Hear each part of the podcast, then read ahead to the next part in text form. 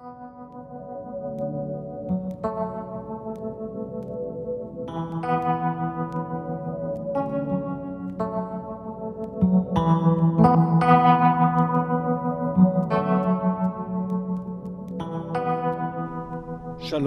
וברוכים הבאים לפודקאסט על מרקס. אני יפתח גולדמן, ואנחנו בפרק העשירי של הפודקאסט. אם הגעתם עד לכאן, ואם שמעתם את כל הפרקים מיד כשעלו לאוויר, כבר יש מאחוריכם למעלה מחמש שעות האזנה שנפרסו על פני ארבעת החודשים האחרונים. אני חייב לומר שאני בעצמי קצת מופתע מכך שהגענו עד הלום. הפודקאסט על מרקס נהגה באחר צהריים אחד בשבת של החמישה במרץ 2022. חודשיים אחר כך, ב-1 במאי, עלה לאוויר הפרק הראשון, ומאז אני מריץ את הפרויקט הזה בהנאה גדולה. זה ממש הדבר השני הכי מהנה שעשיתי בתקופה האחרונה. הדבר הראשון הכי מהנה היה לרבוץ שלושה ימים בחוף בצת עם אשתי וילדיי. ואני לומד כל הזמן. לומד על מרקס, לומד על הוראת מרקס, לומד על הגשת פודקאסטים, לומד על הקלטה נכונה, לומד ולומד, לומד להיעזר בחברים ובקרובים ובקולגות, לומד ולומד ולומד. ואחד הדברים שאני לומד הוא שיש משהו בודד מאוד במלאכתו של הפודקסטר. אתם מבינים? אני מורה, והייתי מורה מאז שהייתי בן עשרים. כל החיים שלי אני מלמד, לא בזום ולא בפודקאסט, אלא בכיתה. כיתה שיושבים בה סטודנטים, ויש בה שיחה, ואני יכול לראות את העיניים של התלמידים ולדעת אם הם איתי או לא איתי, ואם השיעור מתנהל כסדרו, או מתרומם לגבהים, או מתרסק לתהום. אבל עכשיו, כשאני מקליט את הפרק הזה, אני יושב מול מיקרופון. משמאלי יש מסך מחשב עם פסים רצים, ומימיני מין מכשיר כזה של די-ג'אים עם הרבה ידיות וכפתורים. ואני לבד, לבד, לבד. ולמה אני מספר לכם את כל זה? כי הגיעה העת לשיחה קצרה על עתיד יחסינו. ואני רוצה לבקש מכם משהו, להגיב. תכף אסביר איך ומה, אבל קודם חשוב לי שתבינו שיש לכם כאן אחריות. למייק דנקן יש כמעט מיליון הורדות של פרקי הפודקאסט שלו, Revolutions, ומעל 50 אלף עוקבים. אני לא יודע כמה מאזינים קבועים יש לפודקאסט על מרקס, אבל מדובר בעשרות, אולי מאות בודדות לכל היותר. אז חבר, זה עליך. חברה, זאת את. אל תשאירו אותי לבד בחללית שלי כמו מייג'ור תום. בואו ננסה להפוך את הפודקאסט על מרקס למשהו טיפה יותר קהילתי. איפה להגיב? יש כל מיני אפשרויות, אבל השתיים המועדפות הן אלה: דף הפייסבוק של הפודקאסט על מרקס ואתר האינטרנט של הפודקאסט על מרקס, מה שהיה פעם הבלוג של יפתח גולדמן ועובר עכשיו שינוי ייעוד. מה לכתוב? ככל האדם, גם אני אוהב מחמאות אם הן נאמרות מן הלב. גם הערות, תיקונים וביקורות יתקבלו בברכה, ובלבד שנשמור כולנו על טון ענייני. אבל הכי הכי טוב זה הצעות, בקשות ושאלות. זה יהיה הדבר הכי דומה לפידבק שאני יכול לקבל מהתלמידים בכיתה. מה אעשה במה שתכתבו? אני עוד לא יודע. אולי אקליט פרק מיוחד של שאלות ותשובות, אולי אארגן אחרת את הפרקים הבאים לאור מה שתגידו, ואולי משהו אחר. בואו נתחיל ונראה. אז זו בקשתי אליכם. הגיבו. ועכשיו הבטחה קטנה. בקרוב, אולי כבר בפרק הבא, אפרסם מעין תוכן עניינים של פרקי הפודקאסט לעתיד לבוא. כך תוכלו כולכם לדעת, פחות או יותר, את מסלול השיט שלנו ומה מצפה לכם בפרקים הבאים. ועכשיו אפשר להתחיל סוף סוף את הפרק הנוכחי. הפודקאסט על מרקס, פרק עשירי פנקס החשבונות של רובינזון קרוזו. בשלושת הפרקים הקודמים של הפודקאסט על מרקס עסקתי במושג העבודה המנוכרת שתופס מקום מרכזי בביקורת הקפיטליזם שכתב מרקס בכתבי היד הכלכליים פילוסופיים משנת 1844. הסברתי גם את המחלוקת בין פרשני מרקס בשאלה עד כמה המושג ניכור הוא קריטי להבנת מרקס. ככל שאנחנו מתמקדים במרקס הבוגר מעת פרסום המניפסט הקומוניסטי 1848 ואילך. בסוף הפרק שעבר אמרתי שגם אם המחלוקת הזאת נשארת בעינה, הרי שיש מושג אחר שלגביו אין מחלוקת, וכולם מסכימים שהוא אחד הצירים החשובים, אם לא הציר החשוב ביותר, שסביבו מאורגנת ביקורת הקפיטליזם של מרקס. המושג הזה הוא ניצול. כשם שמהמילה ניכור גזרנו את הצירוף עבודה מנוכרת, היינו צריכים בעצם לעבור מן המושג הכללי ניצול אל העבודה המנוצלת. אבל זה לא נשמע טוב בעברית, ולמיטב ידיעתי גם לא בשפות אחרות. ולכן נדבר על הניצול בתהליך העבודה, או הניצול של הפועל השכיר, או פתרונות לשוניים אחרים מעין אלה. אבל לא מיד, משום שאחד הדברים שמומלץ לעשות כדי להבין את התיאוריה של מרקס על אודות הניצול של הפועל השכיר, הוא לא לדבר על המילה ניצול, וליתר דיוק, לא לדבר עליה מוקדם מדי. אסביר. יש מילים שבאות לעולם עם קונוטציה חיובית או שלילית. המילה בריאות היא דוגמה פשוטה לכך. ברור שבכל הקשר שבו תופיע המילה, היא תופיע בקונוטציה חיובית. הרי כשאנחנו מדברים על בעיות בריאות, אנחנו מתכוונים בעצם לבעיות היעדר בריאות. גם קהילה היא דוגמה טובה. משתמשים במילה הזאת כל כך הרבה ובמשמעויות שונות ורחוקות כל כך, עד שספק אם אנחנו יודעים על מה אנחנו מדברים כשאנחנו אומרים קהילה. ובכל זאת, די ברור שהמילה הזאת מופיעה בדרך כלל בקונוטציה חיובית, כפי שהשתמשתי בה אני עצמי לפני שתי דקות. צריך מאמץ אינטלקטואלי מסוים כדי לחשוב על הקשר שלילי של המילה. אם כי זה אפשרי. אפשר למשל לדבר על ציד המכשפות בקהילות הפילגרימים בצפון אמריקה. ויש כמובן גם מילים המופיעות כמעט תמיד עם קונוטציה שלילית. ניצול היא מילה כזאת. גם כאן זה לא מוחלט, משום שאפשר לדבר על ניצול הדלק של המנוע בקונוטציה ניטרלית או אפילו חיובית. אבל בכל זאת, בדרך כלל אנחנו מדברים על ניצול כעל דבר בעייתי, שלילי או פסול מבחינה מוסרית. ניצול מיני, ניצול ילדים, ניצול לרעה של עמדות כוח וכן הלאה. הקונוטציה השלילית הזאת היא בדיוק הדבר שאני מבקש מכם להשתחרר ממנו כשאנחנו באים לעסוק במושג הניצול אצל מרקס. להשתחרר מן הקונוטציה השלילית, לפחות באופן זמני. אני לא מתכוון בכך שלמושג הזה אין משמעות שלילית אצל מרקס. הרי אמרתי כבר שהוא ציר מרכזי של הביקורת של מרקס על הקפיטליזם.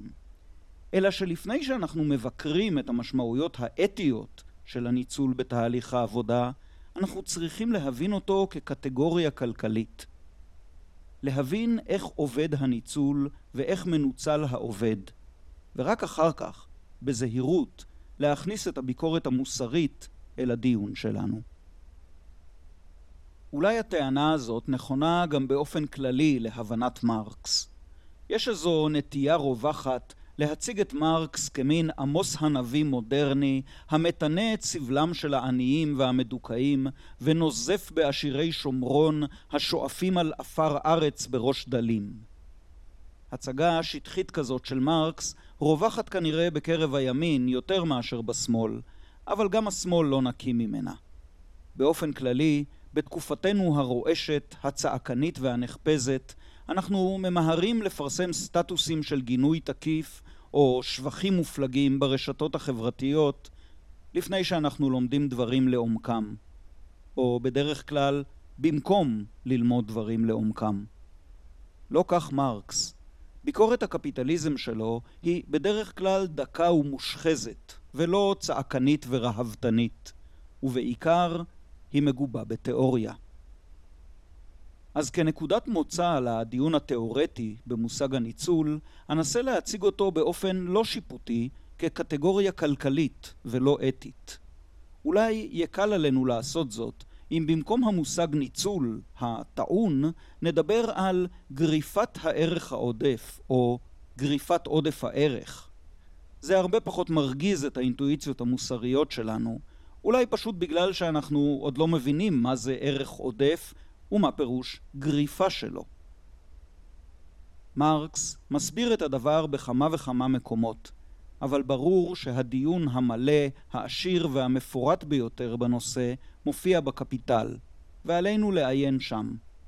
לפני שנעשה זאת, נגיד כמה מילים על החיבור הזה, יצירתו הגדולה ביותר של קרל מרקס. הקפיטל מאת קרל מרקס הוא בעצם הספר הראשון מתוך שלושה שתכנן מרקס להוציא תחת כותרת זו. אבל רק הספר הראשון יצא לאור בחייו של מרקס וביותר ממהדורה אחת. הכרך השני של הקפיטל קיבל עריכה סופית מידיו של פרידריך אנגלס ויצא לאור שנתיים לאחר מותו של מרקס. הכרך השלישי של הקפיטל הוא לא בדיוק ספר, אלא מעין אסופה שערך אנגלס מן הטיוטות שנשארו בעזבונו של מרקס לאחר מותו. כך שהספר הראשון של הקפיטל הפך מזוהה כמעט לחלוטין עם השם הקפיטל. זה ספר ארוך מאוד, כמעט 800 עמודים במהדורה העברית שעל שולחני. אולי בגלל זה מעטים הרגישו בחסרונם של שני הספרים הבאים בסדרה. כותרת המשנה של הקפיטל היא לביקורת הכלכלה המדינית. וכפי שהסברתי באחד הפרקים הקודמים, לביקורת הכלכלה המדינית הוא גם שם של חיבור נפרד שמרקס פרסם שמונה שנים לפני הקפיטל. לדעתי, ולא רק לדעתי, הקפיטל הוא הביטוי השלם והמרשים ביותר לא רק לתורת הכלכלה של מרקס, אלא גם ליכולת הניתוח הדיאלקטי שלו, לתנועה המתמדת מן המופשט אל הקונקרטי ובחזרה. מרקס כותב כתיבה דינמית, תהליכית, שכאילו מצליחה לחקות את הדינמיקה ואת התהליכים ההיסטוריים שאותם הוא מתאר, לחקות אותם או להצטרף אליהם. זו אחת הסיבות שלפעמים קשה לקרוא בקפיטל. הוא לא ערוך כמו חוברת הוראות לבנייה בלגו, שבו עליך להתקדם שלב שלב באופן מדויק, ורק בשלבים האחרונים מופיע תחת ידיך המבנה כולו. הקפיטל מזכיר יותר עדשת מצלמה שבה נראים כל האובייקטים של המחקר באופן מטושטש בתחילה, אבל הם הולכים ומתחדדים בתוך התנועה הדיאלקטית של הדיון. ופירוש הדבר שצריך הרבה אורך רוח בשביל לקרוא את הקפיטל. הפעם הראשונה שאני קראתי את הספר, ובעצם הייתה זו הפעם היחידה שקראתי כמעט את כולו, פחות או יותר מן ההתחלה ועד לסוף, הייתה לפני שנים רבות מאוד, והקריאה התאפשרה בזכות צירוף נסיבות לא שגרתי. הייתי אז רווק, ומצאתי עצמי מתגורר במשך כשבועיים בבית חדש שעוד לא היה בו חשמל ולא קו טלפון. הטלפון הסלולרי טרם הומצא אז. לעומת זאת, הייתה לבית מרפסת גדולה ורחבה, והיו שעות אחר הצהריים ארוכות ארוכות של תחילת הקיץ. וכך מצאתי את עצמי קורא את הקפיטל. אני ממליץ מאוד לקרוא את הקפיטל, בתקווה שאתם יכולים לארגן לעצמכם את מידת הפניות הדרושה. ואם אינכם יכולים לקרוא את הכל, קראו משהו. ואם אינכם יודעים מה לקרוא, עשו כך. התחילו בפרק הראשון, עמוד 29 במהדורה העברית של שנת 2011. קראו ברצף ככל שיתאפשר לכם וככל שתמצאו בכך עניין, ואז, לא משנה עד לאן הגעתם, עברו לפרק 24, עמוד 589, וקראו את 50 העמודים האחרונים של הספר. מרקס בהחלט התכוון שהספר ייקרא כיחידה אחת, ובאופן סדור, משורות הפתיחה ועד למילות הסיכום. את זה כמובן לא נוכל לעשות במהלך הפודקאסט. לכן אני ארשה לעצמי להביא בפניכם פסקאות שונות מן הקפיטל בשיטה של גזור והדבק, לאו דווקא לפי הסדר המקורי שבו מרקס הציג את הדברים, אלא על פי מה שנחוץ לצורכי ההסבר שלי כאן. ומשהו לגבי השפה. הקפיטל תורגם לעברית בידי דוקטור צבי ויסלבסקי ובעזרתו של דוקטור יצחק מן בשנת 1947, 80 שנה בדיוק לאחר צאת המקור בגרמנית. התרגום של ויסלבסקי אומן הוא מעולה. התרגום זכה בפרס צ'רנחובסקי לתרגום יצירות מופת בשנת 1948.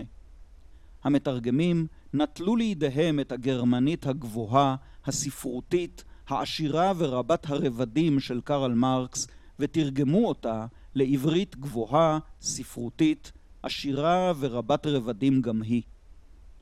הנה לשם המחשה שלושה משפטים מן העמוד הראשון של הקפיטל.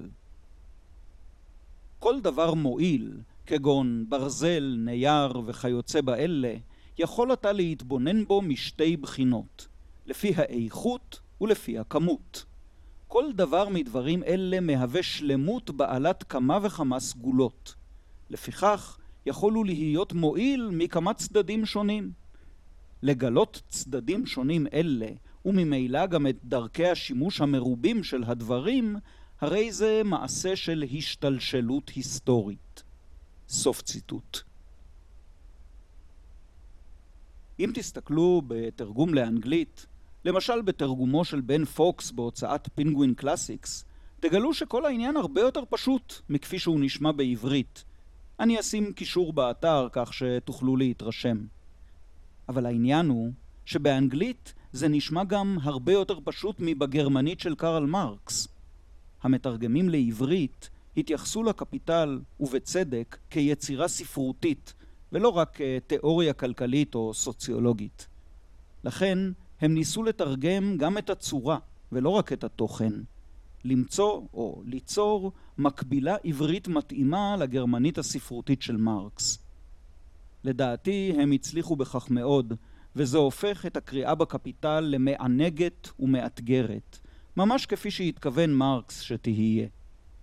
אבל אנחנו הרי בפודקאסט, ועליי להניח שבשעה שאתם מאזינים לי אתם מנקים את הבית, נוהגים או מבשלים, ועליכם להסתפק בשמיעה בלבד. ומצד שני, אני אוהב מדי את התרגום של ויסלבסקי אומן, ויקשה עליי לפגום בו על ידי תיקונים ושינויים. אוכל לחיות עם השמטות קלות וקיצורים, אבל לא עם תרגום העברית היפה של ויסלבסקי לעברית המדוברת בת זמננו. אז מה עושים? פשוט עושים. אשתדל בדברים הבאים גם לאפשר לכם לטעום את הטקסט המקורי, כלומר את התרגום המקורי, וגם להסביר את הדברים בעברית פשוטה, או לפחות יותר פשוטה. אבל יש תיקון אחד שארשה לעצמי לעשות מפעם לפעם. מרקס כתב את הקפיטל באנגליה, ולכן בדוגמאות שלו הוא מדבר על מטבעות כמו שילינגים ו pennies ועל מידות כגון יארדים ואינצ'ים. אתם בוודאי לא יודעים ששילינג אחד שווה ל-12 pennies ו-20 שילינג מרכיבים לירה, או שיארד שווה שלוש רגליים, או 36 אינץ'. דברי ימיה של אנגליה הם דברי ימיה של כניעה איטית, סרבנית ועיקשת לשיטה העשרונית. אשאיר אפוא את מרקס עם האנגלים של המאה ה-19, עם השילינגים והלירות, האינצ'ים והיארדים שלהם, ואתרגם את הדוגמאות לשיטה המטרית ולמטבעות המצייתים לחלוקה העשרונית. אלה הרי דוגמאות בלבד, ועיקר חשיבותן להמחשת הרעיון. לכן גם לא אערוך מחקר היסטורי כדי לוודא שהמרת המשקולות והמטבעות שלי מדויקת מספיק. די לי שתהיה ברורה. ולאחר כל ההקדמות האלה, בואו נפתח את הספר ונקרא.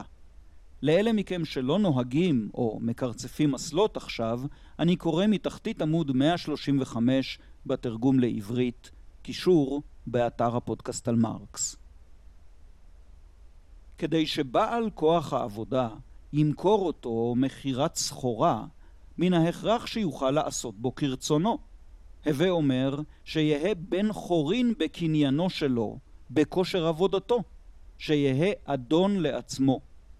הוא ובעל הממון מזדמנים בשוק ובאים ביחס גומלין כבעלי סחורות שווים בזכויותיהם, ואין ביניהם אלא שהאחד קונה והשני מוכר.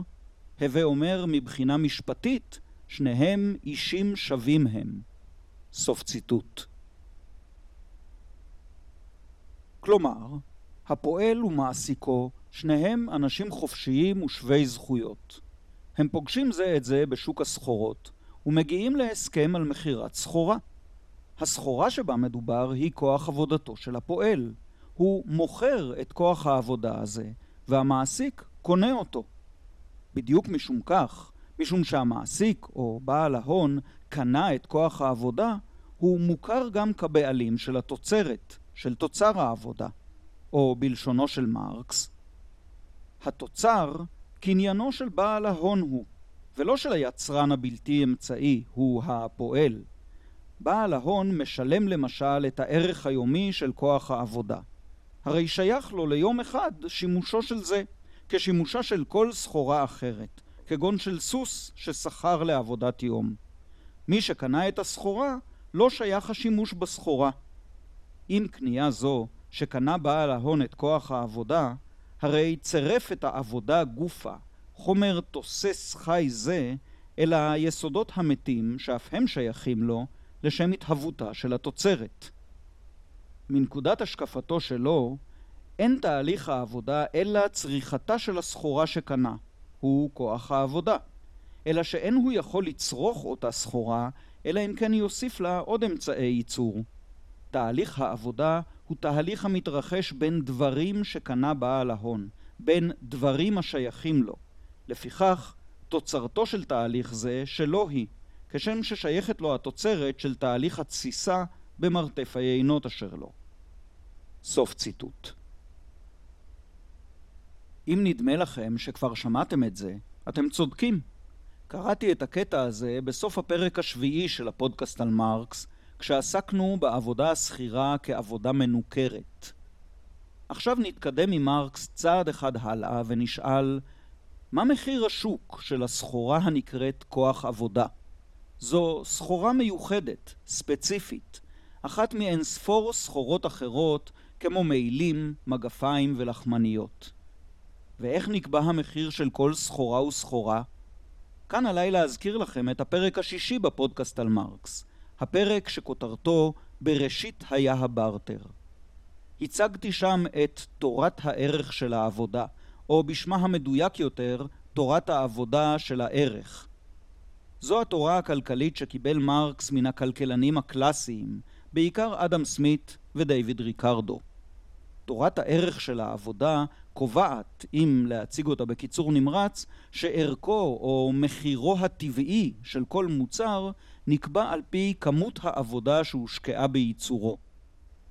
אם בהכנתו של מעיל הושקעו 100 שעות עבודה, ובהכנתו של כובע הושקעו רק 10 שעות, ערכו של המעיל יהיה פי עשרה מערכו של הכובע. מרקס, כאמור, קיבל את התיאוריה הזאת מן הכלכלנים הקלאסיים. הוא הכניס בה כמה תיקונים, הבהרות ודיוקים חשובים. אני לא היסטוריון כלכלי, אז אני לא האדם המתאים לקבוע במדויק ובאחריות מלאה מה מדבריו של מרקס הוא תיקון, מהו הבהרה בלבד לדברי קודמיו, ומהו רק דיוק של טענה שנטענה כבר.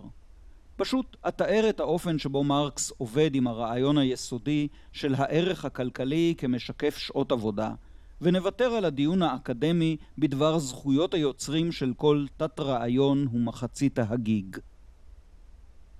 הדיוק הראשון שמציע מרקס הוא זה. ערכה הכלכלי של סחורה נקבע לא על פי כמות העבודה הספציפית שהושקעה בה, אלא על ידי כמות העבודה ההכרחית הממוצעת, או ההכרחית מבחינה חברתית. אני קורא מן הפרק הראשון של הקפיטל, שכותרתו היא הסחורה, עמוד 32 בעברית. שמא תאמרו אם ערכה של סחורה נקבע לפי כמות העבודה שהושקעה בה בעת ייצורה, נמצא כי במידה שהאדם עצל או נכשל יותר, כן ייקר ערך סחורתו, שהרי זקוק הוא ליתר זמן בשביל התקנתה. ואולם, העבודה, שהיא העצמות של הערכים, עבודת אדם שווה היא, היינו השקעת אותו כוח עבודה אנושי גופו. כל כוח העבודה כולו של החברה, הגלום בערכים של עולם הסחורות, דינו כאן כדין כוח עבודה אנושי אחד ויחיד, אף על פי שמורכב הוא מכוחות עבודה אינדיבידואליים לאין מספר. כל כוח מכוחות עבודה פרטיים אלה הוא ממש אותו כוח עבודה כחברו. עד כמה שיש בו מאופיו של כוח עבודה חברתי ממוצע. והוא גם פועל בחזקת אותו כוח עבודה חברתי בממוצע. כלומר, עד כמה שייצורה של סחורה אינו מצריך אלא זמן עבודה הכרחי בממוצע או הכרחי מבחינה חברתית. זמן עבודה הכרחי מבחינה חברתית פירושו זמן עבודה הדרוש לצורך עשייתו של ערך שימוש זה או אחר בתנאי הייצור הקיימים, התקינים מבחינה חברתית ובדרגה חברתית ממוצעת של התמחות ואינטנסיביות העבודה. סוף ציטוט. התוספת הקריטית של מרקס לתורת הערך של העבודה היא המושג זמן עבודה הכרחי מבחינה חברתית. זה קריטי כשאנחנו מדברים על סחורות ועל חברה של סחורות. צורתו של הערך הכלכלי כזמן עבודה הכרחי מופיעה גם כשאנחנו מדמיינים אדם בודד המייצר את צרכיו בעצמו ולעצמו בלבד. מרקס ממחיש זאת בעזרת הדוגמה הפיקטיבית שאהב ללגלג עליה משום שהייתה חביבה כל כך על הכלכלנים הבורגנים. הדוגמה של רובינזון קרוזו על האיש שלו. נקרא ומכיוון שחביבים עליה, על הכלכלה המדינית, מעשי רובינזונים, יעלה תחילה על הבמה רובינזון על האיש שלו. ויהא שצנוע הוא מלידה ומבית, מכל מקום הכרח לו לספק צרכים מצרכים שונים, וחייב הוא אפוא בעשייתן של עבודות מועילות מסוגים שונים. להתקין כלי עבודה, לעשות רהיטים, לאלף גדיים, לדוג דגים, לצוד ציד וכדומה. אני עוצר לרגע בשביל הערה צדדית.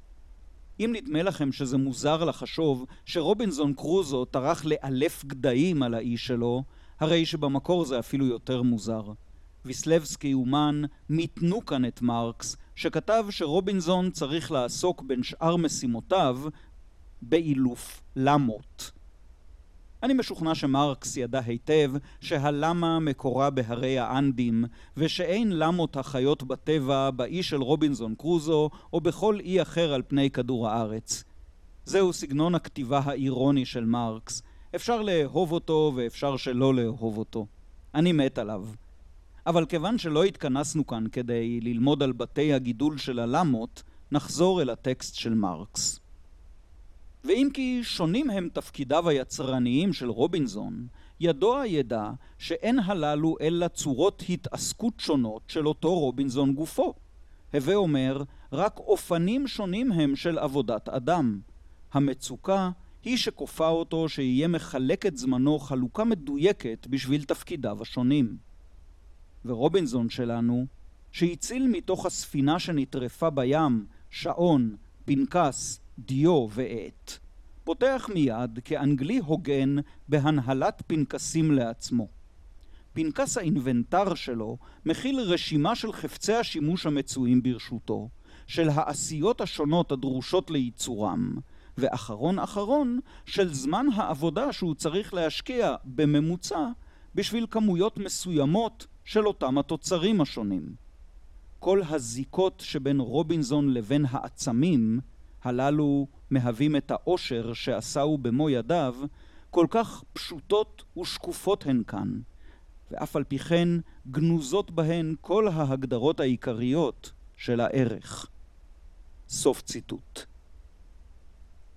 לרובינזון קרוזו אין קושי מיוחד להבין את ערכם הכלכלי של המוצרים שהוא מייצר בעצמו ולעצמו על האיש שלו.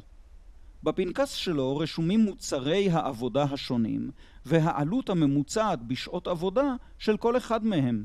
כך הוא יכול לתכנן את משימותיו מראש, לקבוע סדר עדיפויות ולהקציב לכל משימה את הזמן המשוער הנחוץ להגשמתה.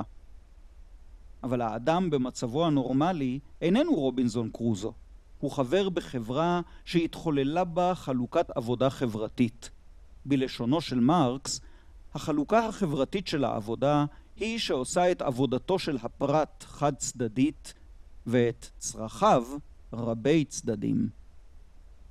כלומר, האדם החברתי מקדיש את זמן עבודתו לייצור מוצר מסוים, והוא מחליף יחידות מן המוצר הזה בתמורה לכל יתר הדברים שהוא זקוק להם. נשים לב שהדיון כאן הוא עדיין מופשט לחלוטין, ובעצם אין הוא אלא שחזור של אותו כפר חלפנים שתיאר בפנינו אדם סמית, בהבדל אחד. מרקס מתאר חברה גדולה יותר, שבה אנשים רבים מייצרים מוצרים דומים. לא סנדלר אחד, אלא סנדלרים רבים. לא אופה אחד, אלא אופים רבים וכן הלאה. בדיוק משום כך, צריך לדייק ולומר שערכה של כל סחורה נקבע לא על פי זמן העבודה שהשקיע בה היצרן, אלא על פי זמן העבודה ההכרחי מבחינה חברתית לשם ייצורה. הנה הדוגמה שנותן מרקס להמחשת העניין.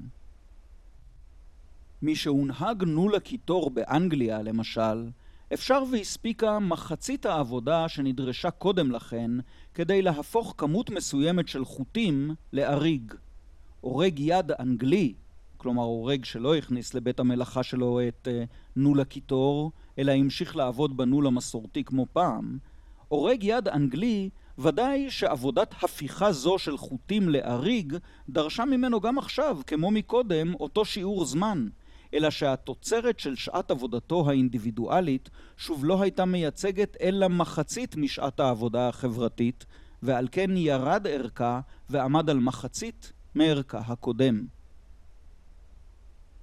מרקס חוזר אל הורג הבד המיושן והשמרן הזה, זה שממשיך לארוג ביד למרות המצאת הנול המכני, במקום אחר בקפיטל, וכך הוא מסביר.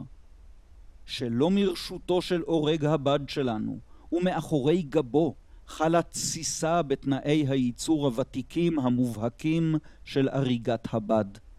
והנה, כל שהיה אתמול ללא ספק זמן עבודה הכרחי מבחינה חברתית לייצורו של מטר אחד של בד, פקע כוחו היום, ובעל הממון, כלומר הקונה האמור לקנות את הבד, בעל הממון שקוד להוכיח זאת על יסוד רשימות המחירים שמפרסמים מתחריו השונים של ידידנו האורג. לאסונו, יש בעולם כמה וכמה אורגים. סוף ציטוט. אנחנו רואים כאן, כבדרך אגב, כי אחד מעקרונות היסוד של הכלכלה הקלאסית, התחרות שבין המוכרים, משמש גם את מרקס בתורת הערך שלו. במקומות אחרים, מרקס גם מסביר את מקומו של עיקרון יסוד אחר, פעולתם המשולבת של ההיצע והביקוש על השוק. אלא שאצל מרקס, תנודות ההיצע והביקוש והשפעתה של התחרות פועלים על מחירי הסחורות כך שהמחירים הללו מהווים בסופו של דבר ייצוג כספי, בלשון התרגום של ויסלבסקי אומן ייצוג ממוני, של זמן העבודה ההכרחי מבחינה חברתית לשם ייצורן של הסחורות השונות. יש חמישה דברים שחשוב להדגיש כאן. הראשון, שעל מנת שלא לסבך את הדיון יתר על המידה, דילגתי לחלוטין על הניתוח שמציג מרקס על אודות הופעת הכסף או הממון, מאני באנגלית, גלד בגרמנית. אם אתם רוצים להעמיק בעניין, אתם מוזמנים לקרוא את הפרק השלישי של הקפיטל, עמוד 76 ואילך בתרגום העברי. הפרק שכותרתו הממון או מחזור הסחורות. הדבר השני הוא שמחיר השוק של סחורה כלשהי, נניח 100 שקלים, לא מייצג בצורה פשוטה או ישירה את כמות העבודה שהושקעה בייצורה, ואפילו לא את כמות העבודה ההכרחית מבחינה חברתית שהושקעה בייצורה. מן הסתם כל מוכר משתדל למכור את סחורתו במחיר הגבוה ביותר, וכל קונה משתדל לקנות סחורה זולה ככל האפשר. מחירים הם יצורים תזזיתיים מאוד, ונתונים להשפעות שונות.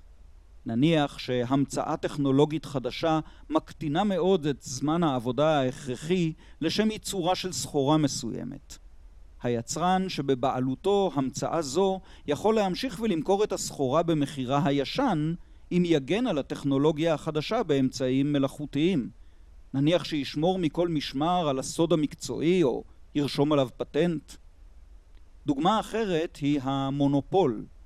המשמעות המקורית של המילה פירושה ביוונית עתיקה לא יצרן יחיד, אלא מוכר יחיד.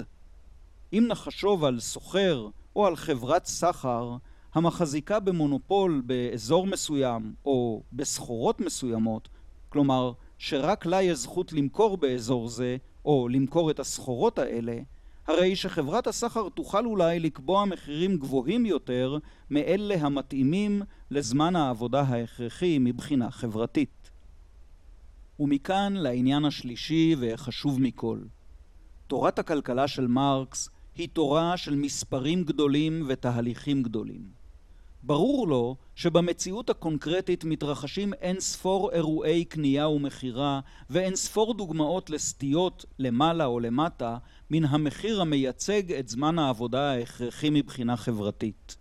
יצרן קטן ששומר בקנאות על סוד מקצועי, סוחר ממולח שהגיע ראשון אל שוק חדש ופועל למשך זמן מה ללא מתחרים, סוחר אחר ששיחד פקיד שלטון וקיבל מונופול על יבוא סחורות מבוקשות, בעל בית מלאכה שהוא מוכשר יותר או פחות מאחרים, או קמעונאי שפשוט התבלבל בחשבון. כל אלה ועוד רבים אחרים משפיעים על מחירי הסחורות בשוק. אבל בטווח הארוך ובמבט המקיף את החברה כולה, סופם של הסודות המקצועיים להתגלות, דינם של המונופולים להתפרק. ההבדלים בכישרונות מתכנסים לאיזו יכולת מקצועית ממוצעת, והמחירים נעים מעלה-מטה מסביב לקו המציין את הערך של הסחורה, הוא-הוא זמן העבודה ההכרחי מבחינה חברתית לייצורה. מרקס אומר כך: האפשרות של אי חפיפות כמותית בין המחיר ובין שיעור הערך, או הסטייה של המחיר משיעור הערך, גנוזה בצורת המחיר גופה. ודבר זה אינו פגם בשביל אותה צורה, אלא אדרבה, הוא שעושה אותה לצורה מותאמת כל צורכה, לאופן ייצור שרק חוק ממוצע, הפועל בעיוורון, בתוך אנדרלמוסיה ללא חוק, הוא שיכול להגיע בו לידי תוקף של כלל. סוף ציטוט.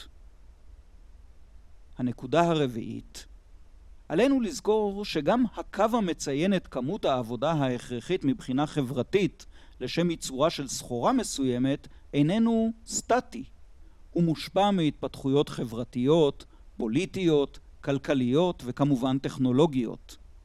בדרך כלל הוא משתנה בקצב איטי יותר מן הקפיצות שקופצים סביבו המחירים מעלה ומטה, אבל הוא בהחלט משתנה.